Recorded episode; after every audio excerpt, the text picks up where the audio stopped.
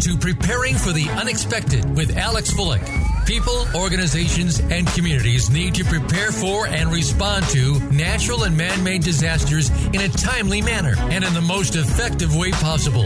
Our program examines what is being done before, during, and after a disaster and those unexpected events to keep you in the know. Disasters can happen to anyone. The question is, when will it happen to you? Now, here is your host, business continuity and disaster planning expert, Alex Fullick. And welcome to another episode of Preparing for the Unexpected. I'm your host, Alex Fullick, and as always, we like to talk about things related to disaster recovery, business continuity, COVID, resilience, crisis management, anything that is related, relatable to those topics, and anything that helps you, your organization, or your community plan for, prepare, respond to, and overcome adverse situations. If there is a topic you'd like us to talk about on the show, please feel free, reach out. I can be found very easily on LinkedIn. I am the only Alex Fullick there, so I'm really easy to find. Or on Voice America, you can go to the homepage for the show. There is a button underneath the graphic that allows you to send me an email, and I respond to everything I get. Longtime listeners and viewers now, you'll know that I spoke at the twenty twenty B C I Virtual World Conference. And at the time, I said that uh, it would be nice if I could get some of the other speakers from the conference to come on the show and talk about uh, some of uh, what they spoke about there or share some other insights and uh, their expertise with us. Today is one of those days. I would like to welcome to the show, Lynn Hobballah. Lynn, welcome to the show. Thank you. And did I say your name right? Hobballah. Yeah, that's correct, Alex. Oh. Good. I wasn't quite sure if I was going to get it first try. um, as I mentioned, you were presenting at the B C I Virtual World Conference, and we've got listeners and viewers uh, literally around the globe. Could you take a minute or two and tell us about yourself, what you do, and how you got into the industry? Yeah, sure. Um, my name is Lynn Hobballah, uh, as you mentioned. Um, I've been in the industry, oil and gas industry, for the past fifteen years. Uh, I worked, I'm working as a safety professional. And for the past uh, few years, started on the business continuity uh, subject. And I was the B C manager in the organization. Um, I had the opportunity to present at the uh, Business Continuity Institute uh, chapter in the U A E. Then invited to the World Conference, which was really very interactive uh, conference, and there was a lot of engage- engagement from the audience. Well, welcome to the show. I'm glad you could uh, share some of your time with us today. And we've got a couple of things we're going to talk about. And uh, our first one is something that I've I've seen, oh, talked about for so long, and different people have different uh, perceptions and ideas about it. And that's embedding business continuity into organizations. How do you define embedding? What is that to you? It's all about integration. So it's how we integrate business continuity practices and procedures into the organization day-to-day activities. So in uh, to maintain a business as usual. So as a, I will talk about a business continuity professional.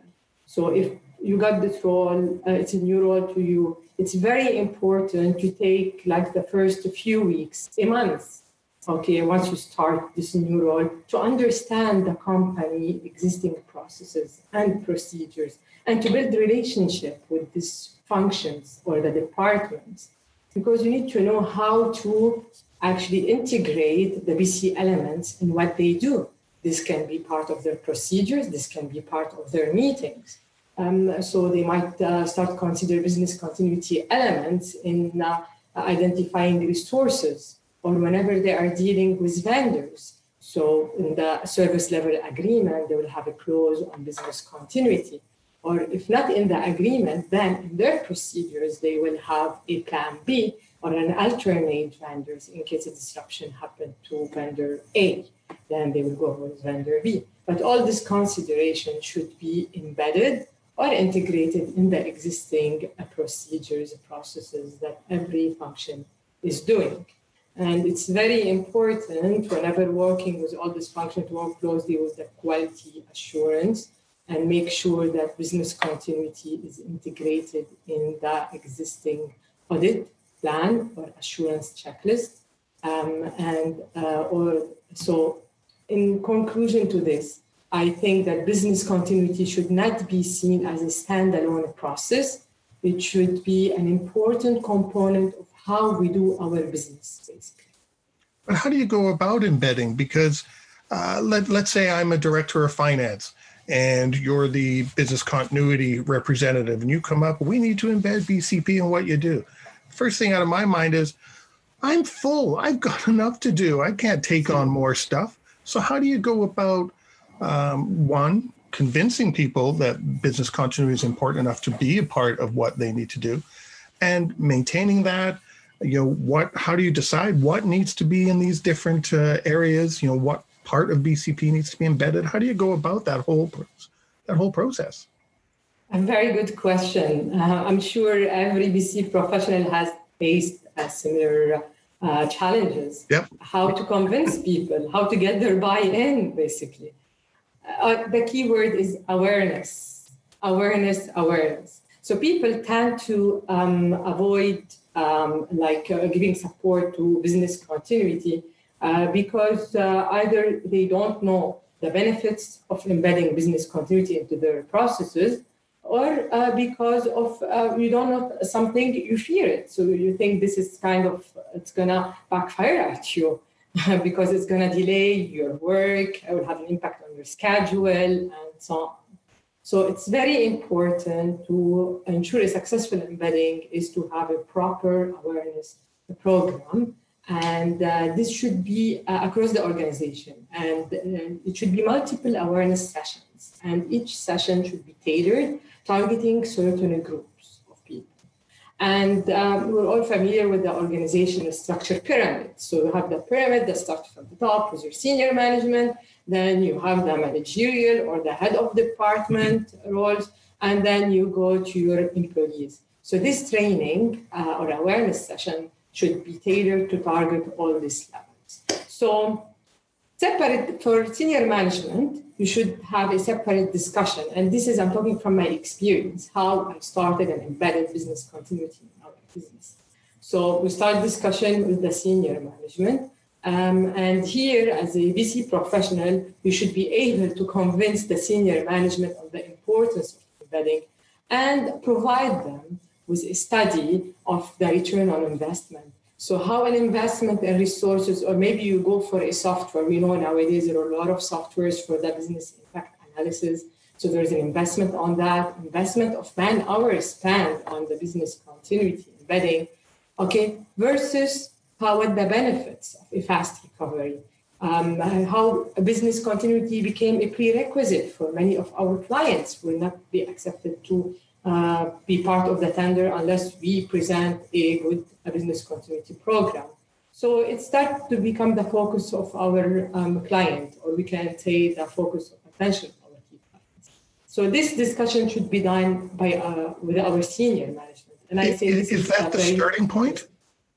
Is that the starting, starting point? Start with executives first, and then yes, absolutely, absolutely. Start from the top in the pyramid, with the uh, starting point with our senior management, convince them. After they are convinced, then you get your commitment. Once you have their commitment, we need to ensure you have your B C policy. And your business continuity policy is very important. This is anyway a requirement of the I S O two twenty-three oh one standard.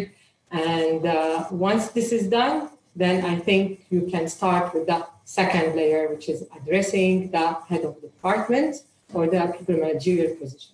And here is very important part, I would say. We need to shift the responsibility from the business continuity professional, because his or her role is only advisory and provide support. The professional is the subject matter expert, but the business continuity uh, should be owned by every function and department. So in, as a business continuity professional, you should work with this department to identify champions. We call them business continuity champions. And these champions, they will basically drive the implementation and embedding in their existing processes because they understand their business and they understand their uh, functional services and activities more than the B C professional. So they would be the ambassador of the business continuity in their area, basically. So how do you, how do you get them? How do you get them on board? You know, you're a business continuity champion. When I'll use myself as the example again, the director of finance. I don't know what business mm-hmm. continuity is. How can I be a champion of something I don't even know? Absolutely. That's why I said it's very important to get the senior management commitment. So once you have the B C policy communicated and there is commitment from the senior management, then all the H O Ds and the people from managerial position, they, they will give you the buy-in, or they will be ready to give the buy-in, but not yet one hundred percent. Because as we mentioned, they don't know what's business continuity yet. So they still fear it, or there's no much interest.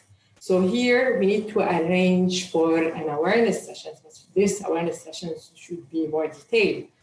I recommend to have to start with a workshop. A workshop, like for a few hours, with all the head of the department, and uh, speak to them about business continuity, the importance, and take them throughout the full processes and the professional practices of the Business Continuity Institute, the six professional practices. And at the end, provide them the benefits for their function and the benefits for the company. So I'm sure following the workshop, everybody will have the buy-in, because they know this will be beneficial for them and will ensure a swift recovery and resumption of their processes. As, uh, as a result, they will be able to meet their schedule, deadlines, and so on. Um, I'm sure following these sessions, a lot of H O Ds will still need support, and here, uh, or the B C champions, and here one-to-one sessions can be arranged. You might need to do more than one-to-one sessions. I have some of the uh, head of department, but you mentioned finance, or you mentioned H R, so they might contact and they say we need further support. And here it's very important as a B C professional, you should be flexible and you should collaborate and you should be flexible with timing, because you basically, you need their buy-in. So you need to adjust your uh, schedule or your agenda uh, based on their timing and not vice versa at the initial stages. And um, as what, one what point would you say the- to those who feel, uh, you, again, I'll use myself, you leading finance, what would you say to those leaders after you've had these information sessions? You know, you've you've talked with senior management, who might turn around and say, you know, you're just offloading more work to me. Why aren't you're the you're the B C P person, Lynn? Why aren't you doing this? You know, how do, what kind of things would you tell these people, or or make them become aware of, so that my thinking would change, so I can become a champion? How do you what, what do you say to convince them? Absolutely. So I think that a key word, and here for as in every B C champion would like to see the benefits, how this can have a positive impact on their function. So like we spoke uh, in the workshop, we should show them how this will help you to resume your operation faster following the disruption. So how this will have minimum impact on your the resources, as well a minimum impact on your services. Um, and so once you present to them the benefits, they will definitely be convinced. And this, from my experience, I got the buy-in on that. So they need to see a study. It's not like just speak to them. I have to give them example relevant to their uh, services, basically. Well, that's good. Yeah, but one, Alex, one point to highlight. I had from experience, like you said, they say, I'm very busy. I can't do that now, so I'm going to delegate it to my subordinates. Mm-hmm. Okay? But it's very important here to have someone in as a decision maker to be the B C champion, because it's all about taking decisions to ensure embedding and to, to take the business continuity to the second level. Um, so here, this is the challenge uh, to sit with the H O D and convince that this Um, role requires someone with experience so they can understand the existing services. It can be done by someone new to that function. They don't know about the processes, the services, so it will be difficult for them to implement. Uh, you bring so, up an in- uh, I had these discussions, to be honest. You bring up an interesting point. if uh, a director, a, a champion, I should say, sorry, a champion uh, does delegate, would that not help embed and spread the awareness? As long as the decision-making is still done by the champion, they can delegate the work to somebody else. Would that not help embed B C M? It will, it will, absolutely. Um, I say this is on the second level, once you have built the, somehow the culture, okay, of the business continuity in the organization, then I think that the delegation can happen. But also at this stage, at the initial stage, if the H R D would like, head of department would like to do delegation, they can, but they need to ensure they selected the right person. Otherwise, it will be very difficult to embed, because you need someone that is a decision maker, that can understand the existing processes and the uh, existing procedure of the function. So if they select the right person, that's fine at this stage. Are there any groups that uh, you should most definitely approach? Are there any groups who you don't need to approach about embedding business continuity, or should everybody be involved? Because I've always should looked it? at I T as, you know, I T tends to focus on the I T disaster recovery, you know, of course, of servers, mainframes, applications, et cetera. But they're not impervious to not being able to get to the office because of a uh, highway being closed, you know, catching the flu. You know, there are still people issues and access to facility issues and things like that. So it, who should you approach, and is there anybody you don't need to approach? To build the business continuity culture, to become an integral part of the way we do our business, everybody should be basically aware, and we should approach regarding business continuity, but on a different scale. So we spoke about senior management, we spoke about the uh, head of department where we select the B C uh, champions, and the I T function is one of them. And I would like to talk about that uh, in a bit. Mm-hmm. Um, uh, also the general population, all the employees, they should be aware about the roles and responsibility in case of disruption, what should be done. So that's why the B C policy should be communicated to all the employees. And some of these employees, um, we know all the process of the business impact analysis. Uh, so part of the business impact analysis will be identifying your vital personnel. And this is another layer of people where you need to provide them with awareness session. And here, the awareness session will not be done by the B C professional. It should be done by the champion, the B C champion, because these vital personnel, they are vital for their function. And then as a result, they should cascade the awareness to them. So we have the senior management, the B C champion, the vital personnel, and the general population. So all of them, they should be aware with a certain level. It depends on their responsibilities. You, you, you mentioned uh, another interesting point there with uh, business impact analysis and things like that. So when do you start embedding business continuity? Is it after you've done an initial B I A risk assessment, you've developed a contingency plan, you've got a crisis management team structure in place, you know, all these other different pieces, uh, evacuation, then start embedding? Or do you start embedding immediately up after you have spoken with um, um, with the executive team? You know, when when is the actual starting point? Because it, it I, I don't want to assume that an organization has no program, because they may have had some sort of a program for many years. It's just never been embedded. So where where is the actual starting point? Okay, if I recall from the B C I, uh, uh, like best practice, uh, uh, embedding was the second professional practice. So it's we're following the steps, the second one. Um, however, yes, ideally, it should start before you do the B I A, when you go into the business analysis, because you need the buy-in, you need them to support, and so on. Like we said, the workshop, the awareness session, the communication, and so on, to get the ball rolling. But embedding is throughout all practices. So I think it should be always there is a refresher. When you're doing your stress testing later on for the uh, business uh, continuity, Uh, this, uh, there is an element of embedding them, because you are giving them a refresher of the roles and responsibilities. When you're doing verification and uh, all these reviews as well will have an element of embedding. So I think embedding it through how the life cycle of the business continuity uh, program. Uh, and uh, this is very important. It's not like we've done the awareness session, we're done. No, there's always the pressure. And keep in mind, people change as well, and especially with the pandemic, a lot of people uh, change roles and so on. So definitely here we need to have refresher sessions on that. Uh, and this is throughout the life cycle. You, you brought up another interesting point. People change.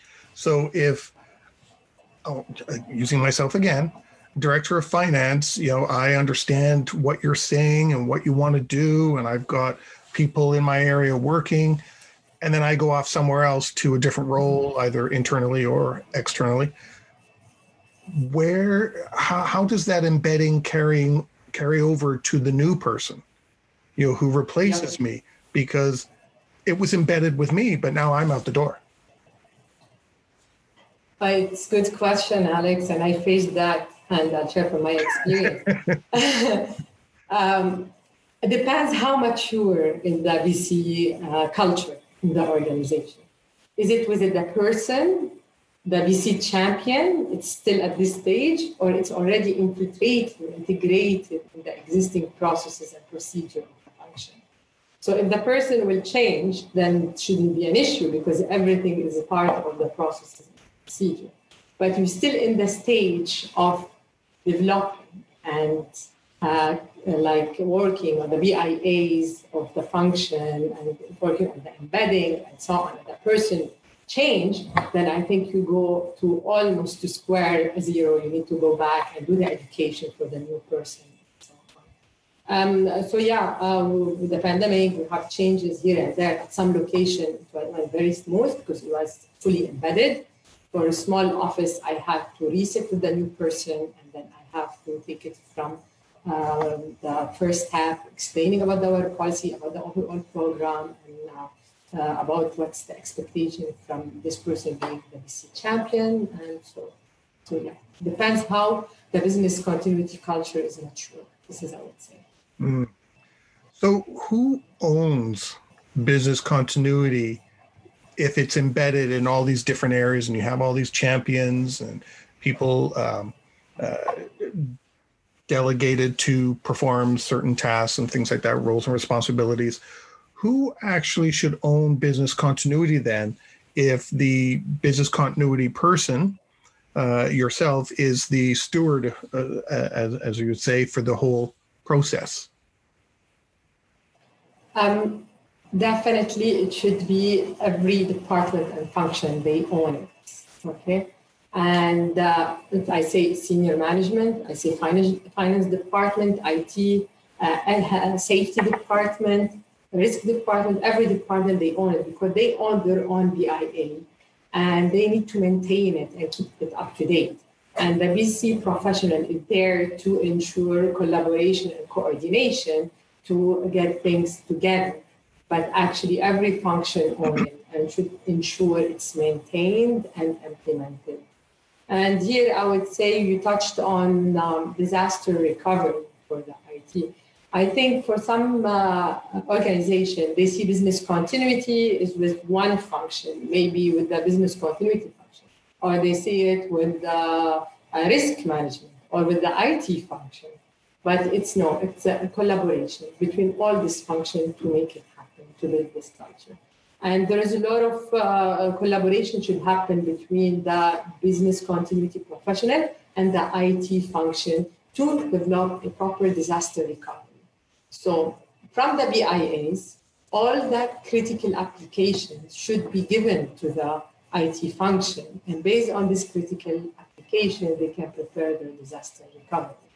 So yes, they rely on the information given by the B C professional. And the B C professional will act as a, uh, a mediator between I T function and the rest of the business. If they have any question about this application, we can go back and speak to the department and clear this between I T. So definitely the B C professional should play a good role in helping I T function to prepare their disaster, which is eventually for the whole company. Yeah. You you got me thinking about something else with embedding uh, B C M. What are your thoughts with program management offices who have, uh, you know, manage all these different programs and projects that are changing applications, you know, um, developing new systems and services that are impacting contingency plans and B I As and other different aspects? Is there any way of leveraging that group to proactively identify upcoming changes to B I As and contingency plans? Because it would seem if you've implemented something, I'll just say January first, and all these changes happened, and then B C M or the B C M champion, whoever it is, six months to a year later comes along and says, okay, what's changed? You know, it, it kind of looks as if, wait a minute, we... why are you so far behind the, you know, behind things? We changed a year ago. So is there any way of leveraging uh, a P M O office to help embed? Yeah, definitely, Alex. And depending on the organization and the scale of the organization, either you have the P M O to help or you will have this part of the existing process. Uh, in a sense, it's the B C professional will maintain the schedule to make sure minimum to review the B I A processes once a year, but in case of major changes, then this will be done. So the B C professional will be uh, basically engaged in management meetings and uh, notified of any major changes in the organization services as a whole. But I would say the B C champion will play a good role here because they know what changes happen in their function. So how to capture this?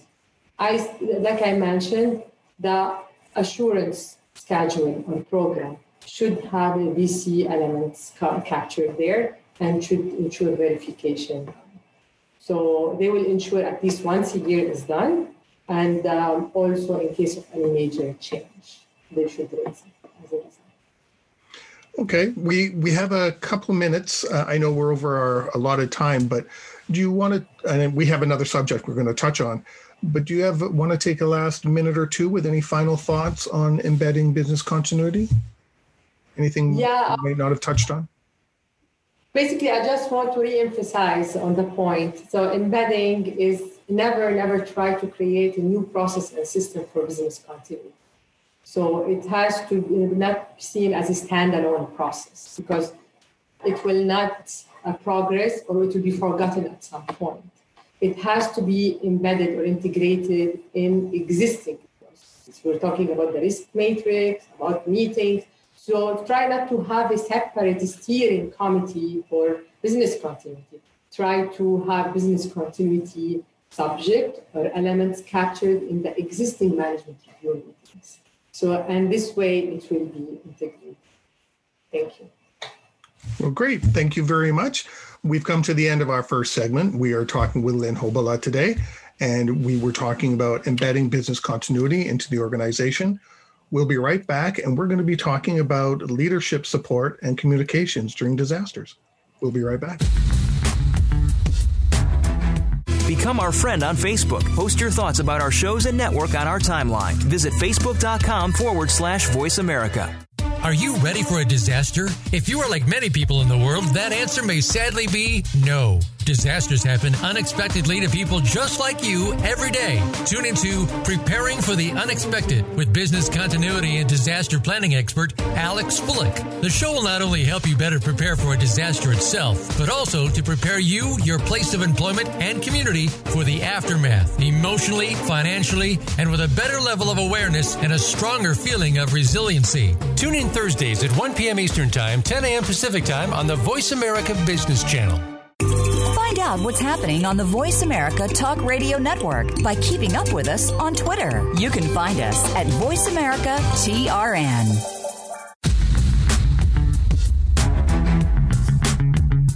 You are listening to Preparing for the Unexpected with Alex Fullick. Email your questions to info at stone dash road dot com.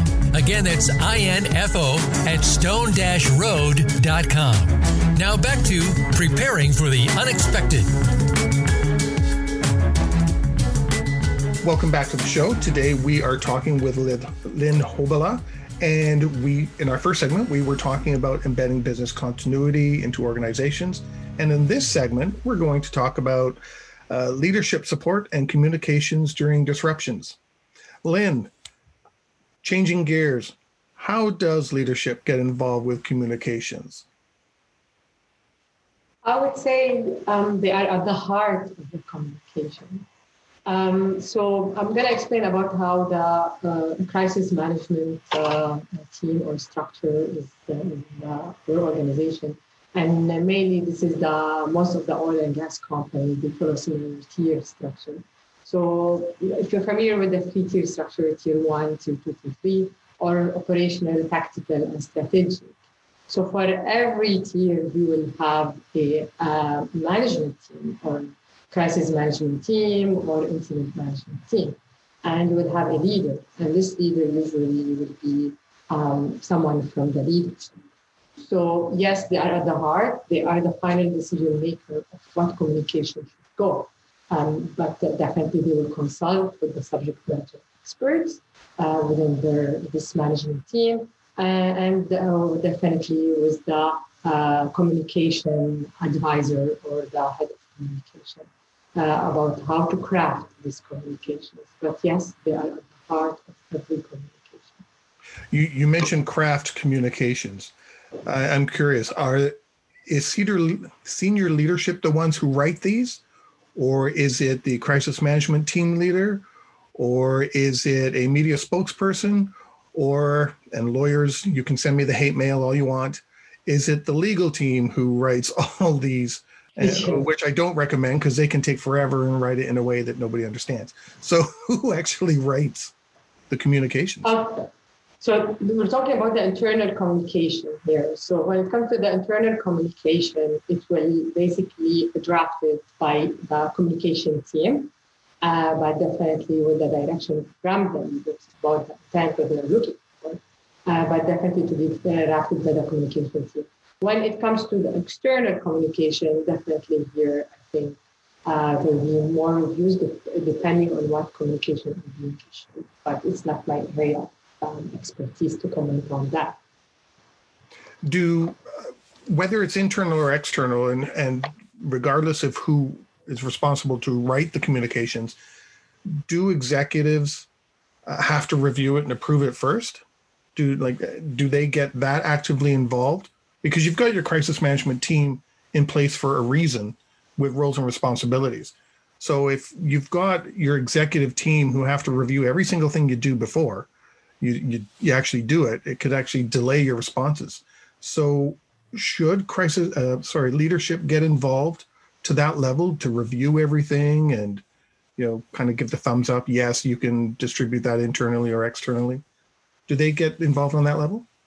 I would say, uh, yeah, definitely they should, because some of this decision will have an impact on the organization as a whole, where the crisis management team basically will be managing the disruption or the crisis.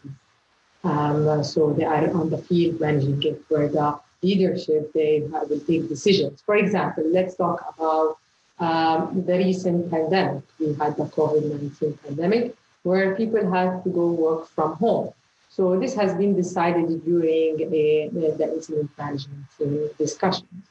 Uh, it was uh, recommended by the crisis management team uh, and uh, based on the, the plans, this is the best way to do it. We go and ask all the workers or employees to work. But then the final decision maker should be the leader, because this is going to impact the organization as a whole, but basically it might impact the overall business.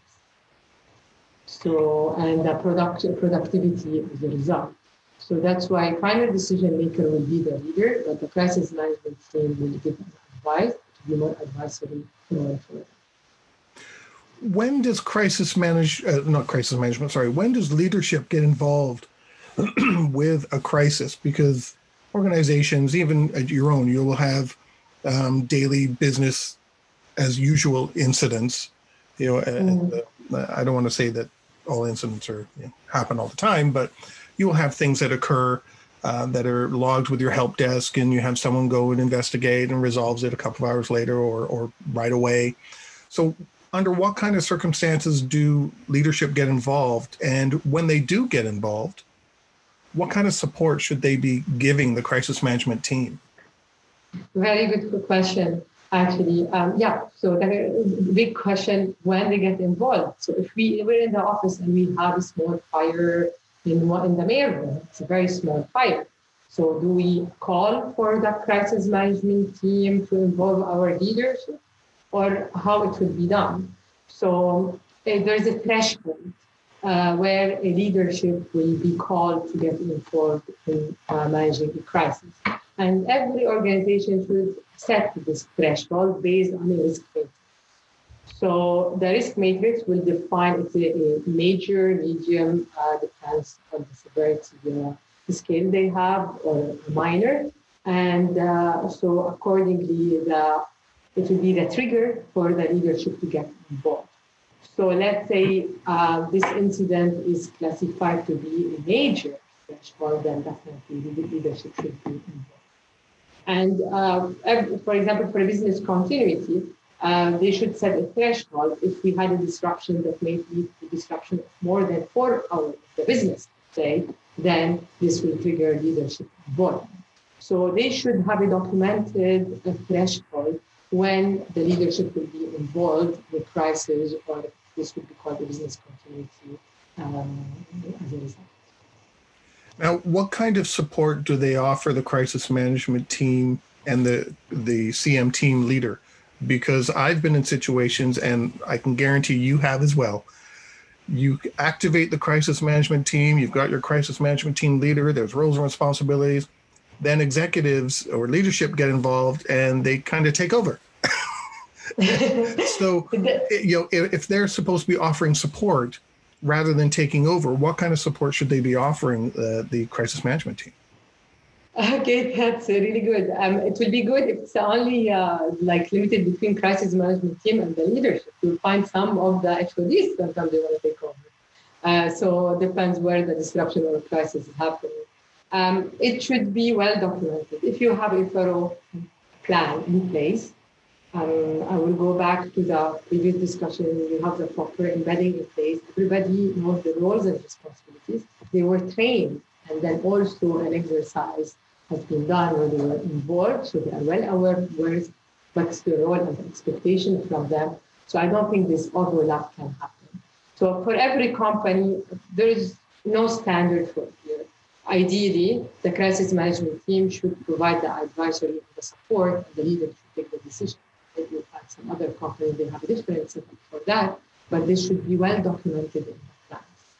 Um, so this is the, basically the best way to do it, to document everything and ensure everybody trained in the roles and responsibility and take part of that training um, and exercise. So we've got an activated crisis management team and we have the leadership. How do the two stay in sync so that the leadership knows what kind of support to offer the crisis management team? What needs to be in place there? Because otherwise they're two separate groups, the crisis management team and your leadership. And if one needs support from the leadership, there has to be some sort of bridge between them. So how do you keep them involved so that you're getting the support you need from leadership? Okay, I don't think it should be seen as two separate teams. Okay, it should be, both of them should be under one team called incident management team, business support team, crisis management team. So the leadership will be part of this crisis management team. And then in the crisis management team, you will have your um, uh, crisis management leader, and then this will be where the leadership presence. And then you have the crisis um, manager, who will provide uh, actual support and managing the, the crisis on the floor, basically, and coordinating between various parties.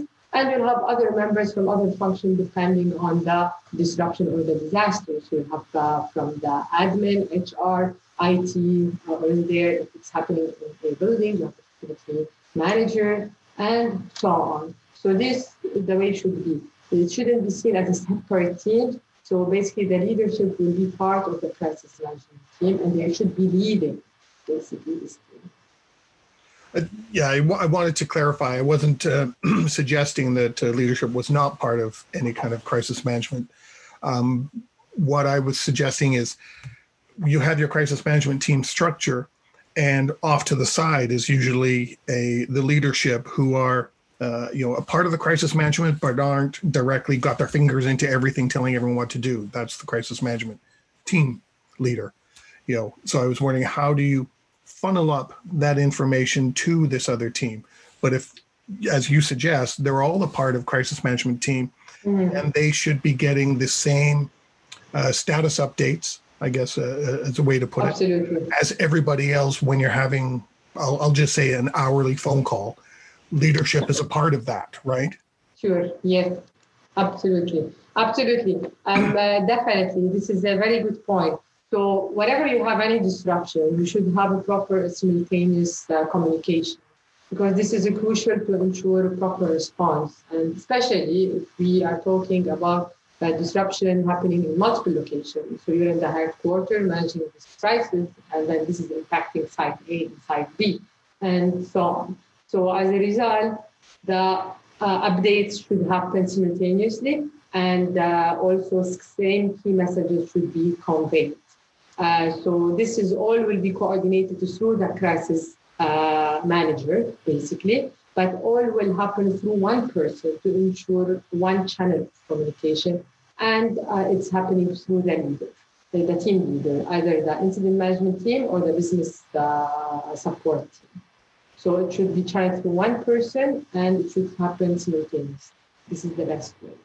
So during the COVID disruption, um, uh, this uh, crisis management team uh, were not able to meet face to face. Usually they meet in one room, okay, in the office, and they uh, manage their crisis, and they contact via phones all the impacted sites to coordinate with the incident management team on that. Um, however, due to COVID, it was not possible. So all was done virtually, obviously, and um, uh, it was very effective. And to make sure that uh, uh, simultaneous communication is happening, so we used Microsoft Teams, so groups were created there, where all the incident management team from various locations were part of. So, so to be honest, virtually it was easier to communicate simultaneous communication and keep consistent communication, because everybody who should know about the updates were on the same group. Uh, so it was really helpful. Also, there was like a creation of WhatsApp groups as well. All of them were on the same group, so this helped better communication. So felt, uh, when uh, crisis managed virtually, it was easier to communicate with various parties than it's done like with the standard setup in the meeting room system. And you mentioned if everybody is on the call, then everyone's getting the same message at the same time. I guess part of that bonus of having uh, leadership on those calls, uh, whether they be online or, you know, a conference bridge, is as a status is being communicated, some of the support leadership can offer is, hey, that one, that that status you just got, we'll take that away. You know, the, the C F O or the C T O or C I O, whatever. We'll take that away because I have to, to talk with the president of another financial institution. So I can take that away. And that, even taking that action item takes some of the pressure off the C M T leader who, you said, you know, uh, is working on the ground. You know, the, you can, the, this one single call can help um, create, you know, a list of action items, but also assign them right away. And by leadership taking some of these, it is taking things away. It's offering support to the rest of the crisis management team because it's something they don't have to focus on. Absolutely. We felt uh, like it was, uh, um, there was more collaboration uh, among uh, the various members, mm-hmm. uh, as well uh, for, uh, better delegation of responsibilities and visibility. Whereas for some situations, Um, uh, like um, in the normal setup, when this is happening face-to-face and there's no uh, virtual uh, support, um, you will find some subgroups. So maybe some, some group, group, they are doing some work, but the actual team, the main crisis management team, they are not aware of what's happening in the background. There is no clear visibility of what's happening. And this has led to um, multiple communication, different messages spread among our locations. Whereas having this in one platform virtually, it helped better delegation of responsibilities, uh, as you mentioned. Uh, at the beginning of our talk here, uh, you mentioned, you know, the training and awareness for people so they know their roles and responsibilities. I'm wondering, is there a different way of doing that with senior leadership? Because they mean, you know, their schedules are so much more difficult to try and get into.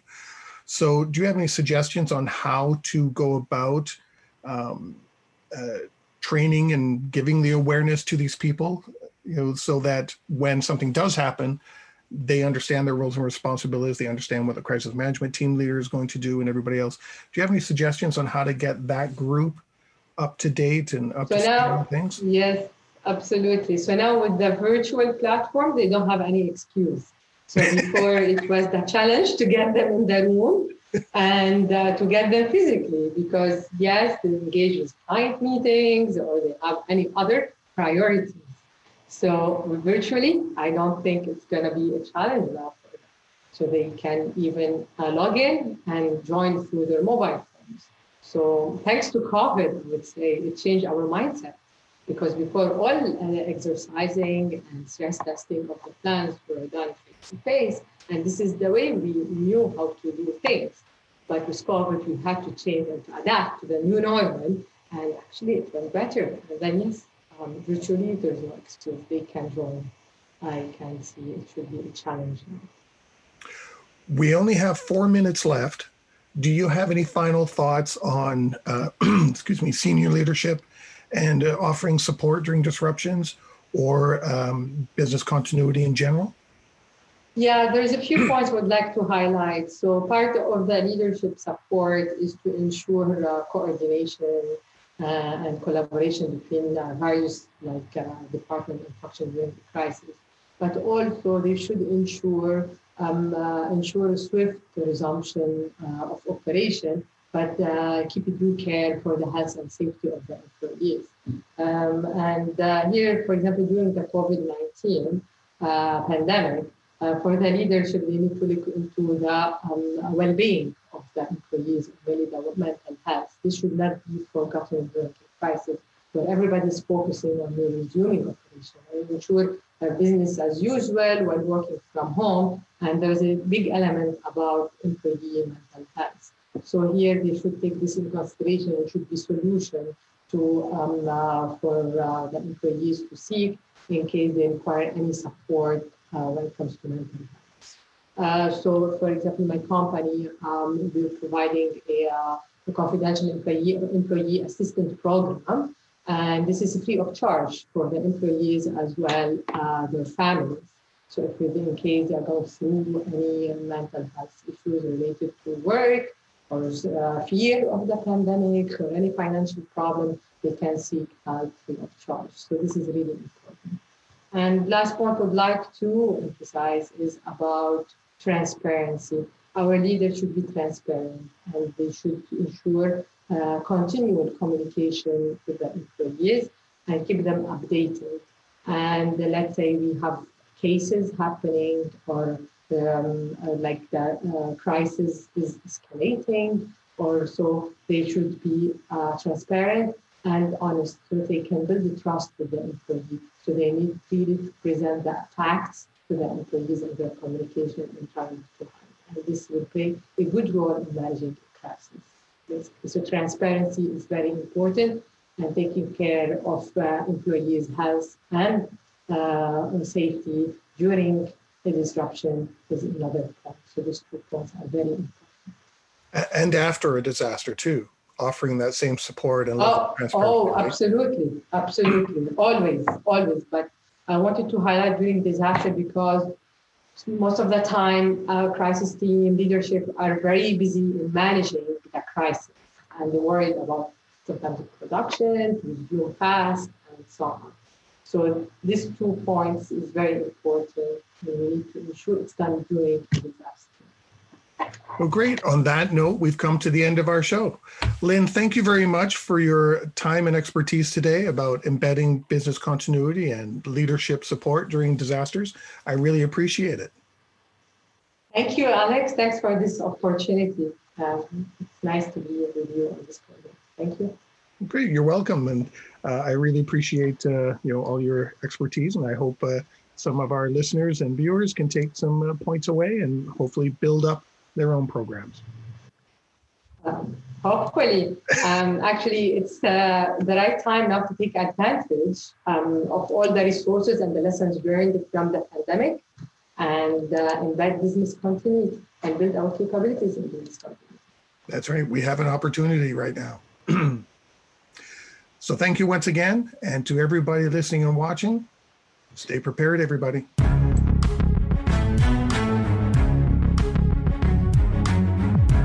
Thank you for joining us for Preparing for the Unexpected. Please tune in for another edition featuring your host, Alex Fullick, next Thursday at ten a.m. Pacific Time and one p.m. Eastern Time on the Voice America Business Channel. We'll see you here next week.